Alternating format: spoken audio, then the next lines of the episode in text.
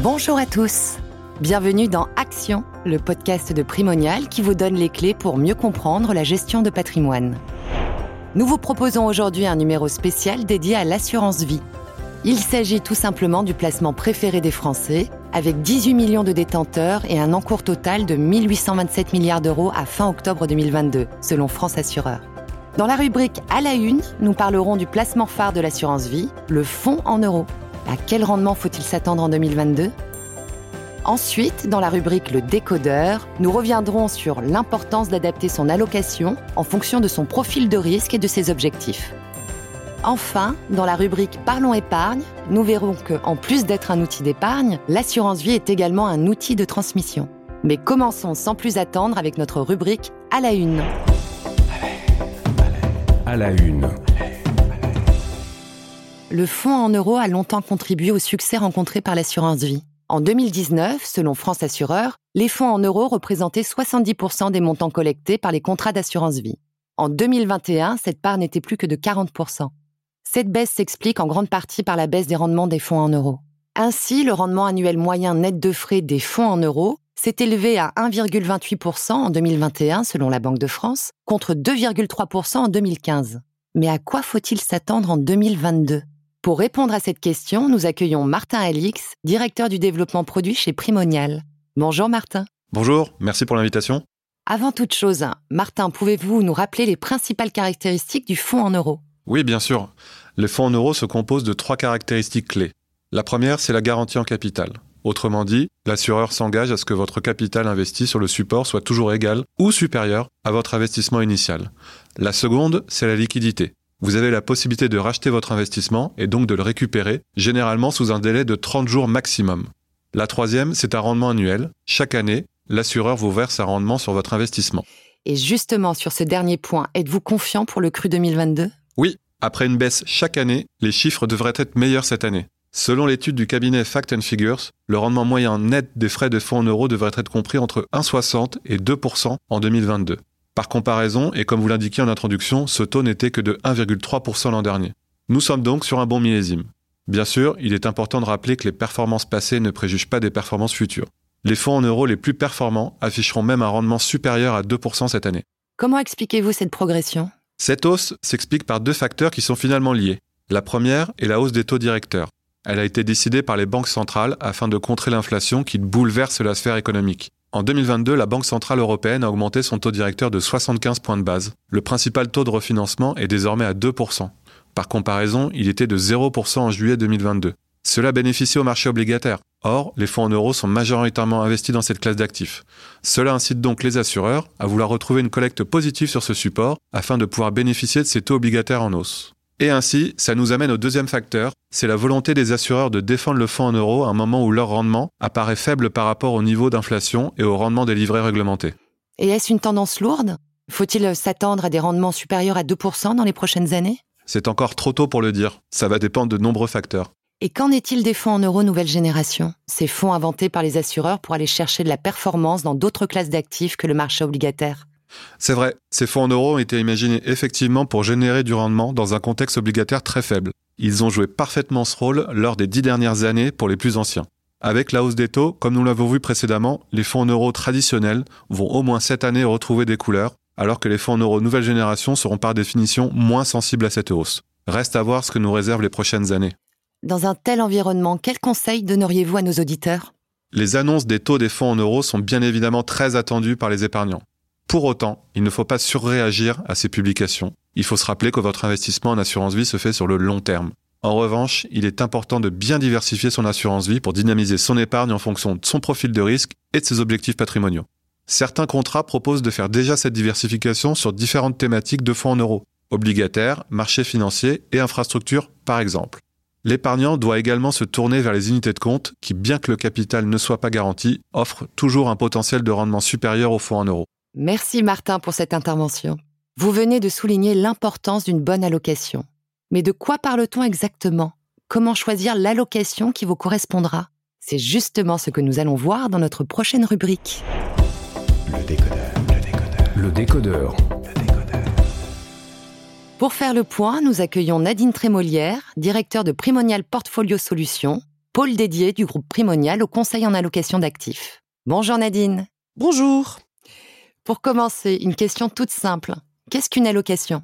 En gestion de patrimoine, l'allocation consiste à placer son épargne sur différentes classes d'actifs. À ce titre, la diversification est une notion clé. Il s'agit d'investir son capital dans différentes classes d'actifs qui sont peu liées entre elles. Ainsi, si l'une d'entre elles perd de sa valeur, cette baisse pourra être compensée par les performances des autres. Dans un contrat d'assurance vie, vous pouvez diversifier votre patrimoine en sélectionnant des supports d'investissement différents. Ainsi, grâce aux unités de compte, vous pouvez investir sur les marchés obligataires, les marchés actions, mais aussi en immobilier collectif ou en private equity. C'est cette répartition que l'on appelle l'allocation d'actifs. En fonction de quels critères déterminer son allocation? Pour réaliser une allocation d'actifs, il faut prendre en compte plusieurs critères. Il y a tout d'abord des facteurs financiers, tels que le rendement potentiel de chaque catégorie d'actifs, la durée de détention recommandée et le risque associé à chacun d'entre eux. Mais cela va également dépendre de paramètres propres à chaque épargnant, comme son profil de risque ou ses objectifs patrimoniaux.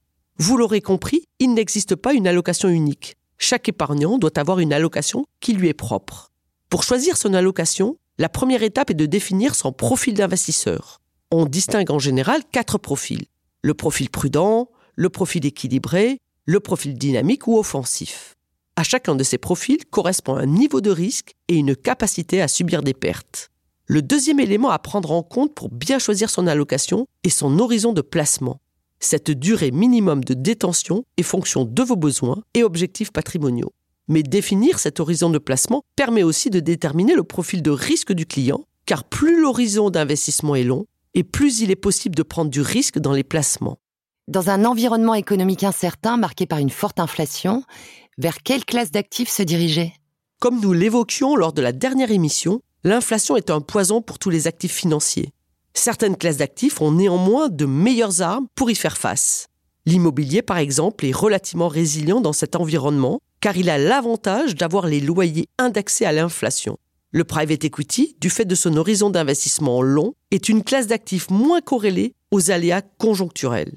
Quant au marché actions, il y a certains secteurs qui résistent mieux, comme par exemple celui des matières premières, qui a profité des tensions conjoncturelles.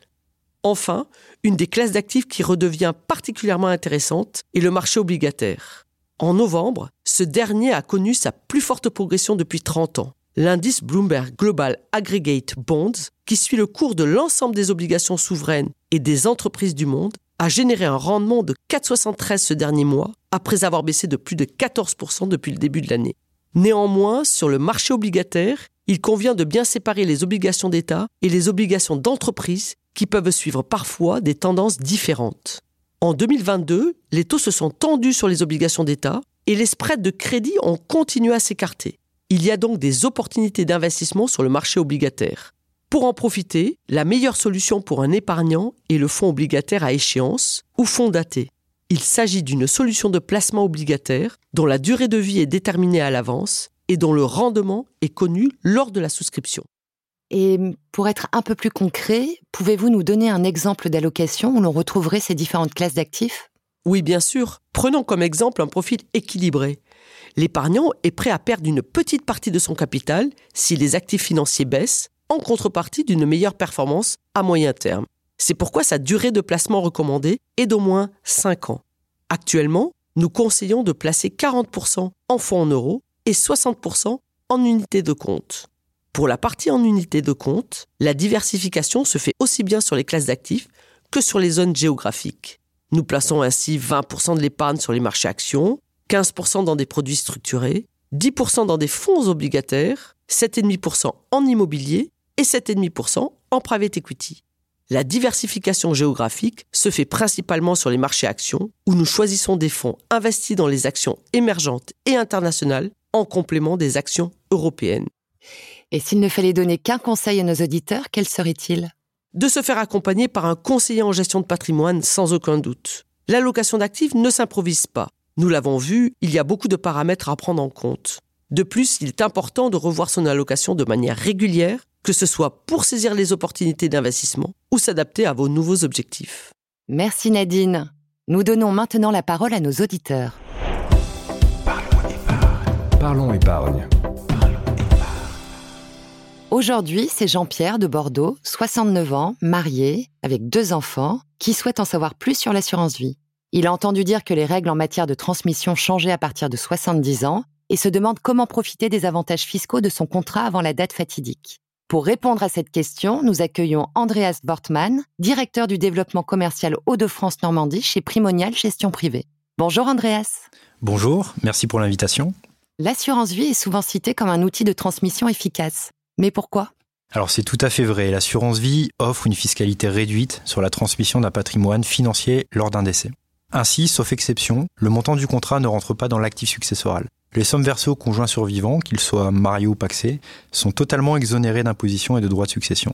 Pour celles versées aux autres bénéficiaires, elles sont soumises à une fiscalité de faveur qui dépend de trois choses. La date de souscription du contrat, la date de versement des primes et l'âge de l'assuré au moment du versement. Quant aux prélèvements sociaux, ils sont dus sur la part d'intérêt incluse dans le rachat qui n'a pas déjà supporté les prélèvements en cours de l'année. Notre auditeur évoque la date de 70 ans. À quoi fait-il référence? Jean-Pierre fait très certainement référence aux versements réalisés avant 70 ans. Ils permettent en effet d'éviter les droits de transmission grâce à un abattement. Concrètement, au décès, le capital, prime versée plus intérêt, sera transmis hors droit de succession jusqu'à 152 500 euros par bénéficiaire. S'il n'a pas atteint cette somme, il peut être judicieux pour Jean-Pierre d'alimenter son contrat d'assurance vie avant son 70e anniversaire. Par ailleurs, il est quand même important de préciser un point.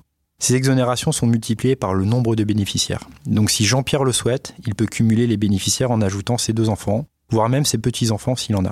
Par exemple, pour un contrat assurance vie avec 5 bénéficiaires, l'exonération totale peut atteindre 762 500 euros. Et que se passe-t-il au-delà des 152 500 euros?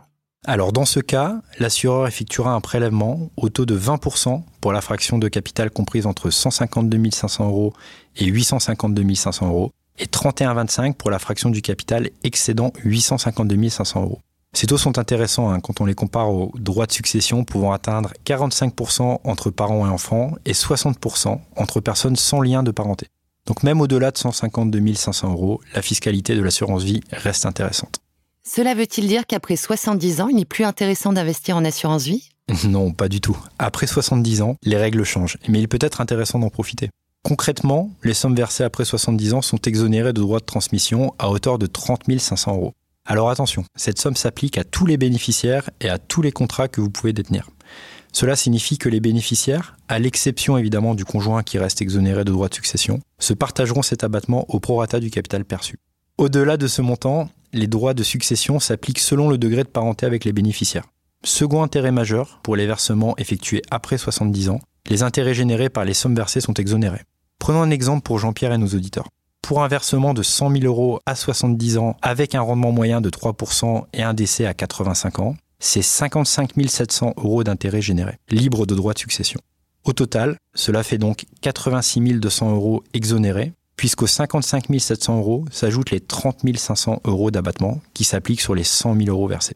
Au-delà de ces abattements, que pourrait faire Jean-Pierre pour optimiser encore plus son contrat d'assurance vie comme outil de transmission?